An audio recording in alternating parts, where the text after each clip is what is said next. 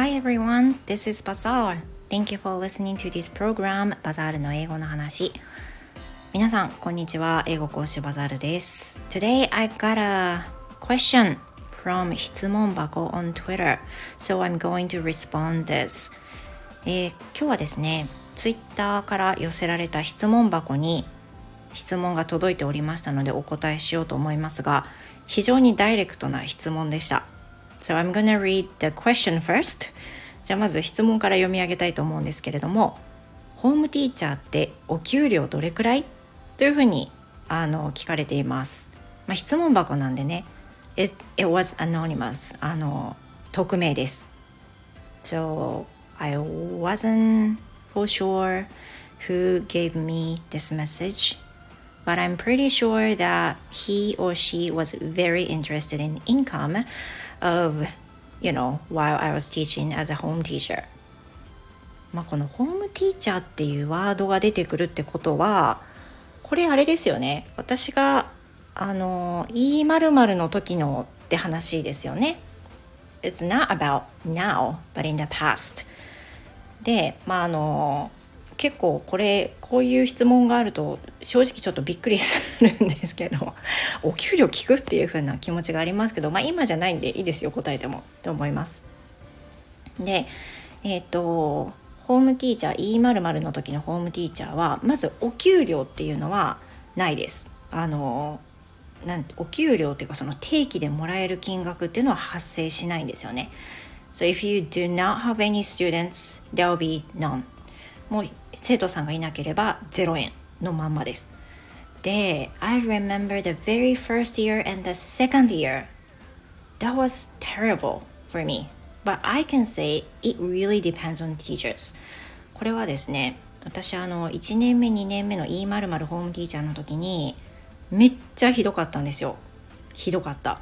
でね、あのみんなもやると思うから先に 言っちゃいますけど、1年目と2年目ね、年間でですよ。月じゃなくてよ年間で私本当に6万円ぐらいだったんですよもう若手のお笑いかっていうぐらいで本当にそんな感じでした So I needed to you know work as a part-time I had um I had a work at the you know fitness center I was working as a concierge there だから当時はあの全然お金になんないしお小遣いにもなんないからあのスポーツクラブでフロントの業務をしてました。受付業務ですね。でそっちの方が全然あの稼げてたしね。だからそうしないと、まあ、働いたことに入んないぐらいのものでした。でどうやったらそうやって年間6万とかになんのっていう話なんですけどこれまずあのもう離れてしばらく経つんで言いますがインセンティブがめちゃくちゃ低いんですよ。というのはあの当時ですよ。今は分かりません。There was That was about 10 years ago.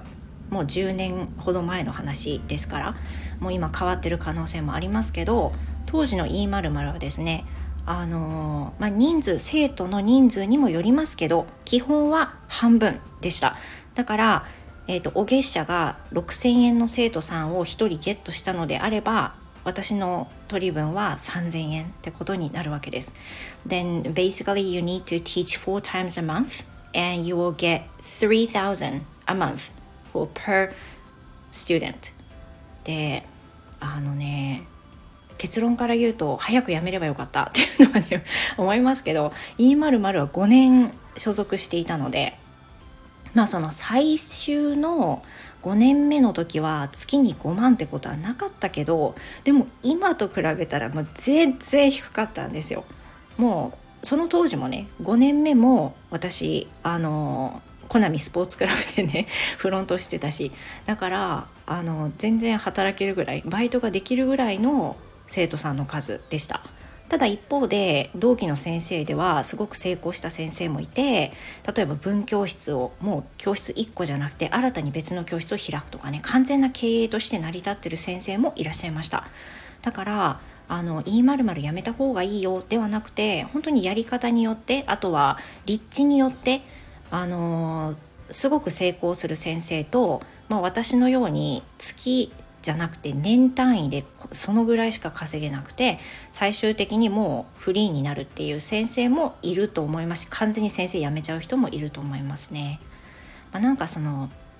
うん、売り込み方が下手だったんだろうなっていうのもありますしあとはうーん、まあ、経験としてはとても良かったですいいものを得たなっていうふうに思いますけど生きていくためにやる仕事かって言ったら、まあ、やっぱりフリー今のようにフリーでやってでいろんなプラットフォームに所属する方が全然いいっていうふうに私としてはね私としては感じています。So is it enough? これであの満足ですか？あの多分ねそんなに稼いでないんだろうなっていうのはホームティーチャーのお仕事って聞いてきっとねあの想像されているかと思います。よく CM ではお母さん業してても全然やっていけるとかお家が教室とかねいいところはいっぱい出てきますけどいい面もあるんですよ。So when I was working as a home teacher my kids my, my son was you know just born. もう息子は生まれたての時だったしえー、と5年間だから息子が5歳ぐらいまでホームティーチャーだったんでだから家でまあできる方が良かったっていうのはありますよね。でホームティーチャーになるために研修が約1年あるんですけど1年かな半年かなあるんですけど私妊娠中にあの研修受けに行ったりしてたんで生まれた後にしばらくして教室を始めるっていうふうなことでした。でやっぱりその乳児がいるからねなかなかその自分が思うように教室をオープンできないっていう制限も当然ありました。し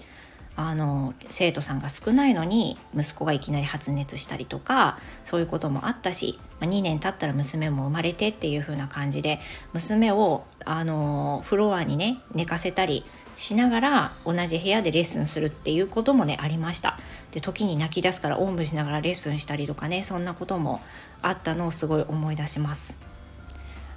まあ良き思い出ですが全然収入にならなかったことがつらかったですね。もちろんあのバイトなんてしなくてもホームティーチャーだけでやっていけるのが一番理想だったけど全然そんなことできなかったです、まあ、リアリティとしてお話しいたしました。質問をくださった方どうもありがとうございました。えっ、ー、と、まあ、何かねこのスタンド FM をお聞きの場合はコメント寄せていただいたら嬉しいですしまた他の方のコメントもお待ちしています Thank you and I will see you again. Goodbye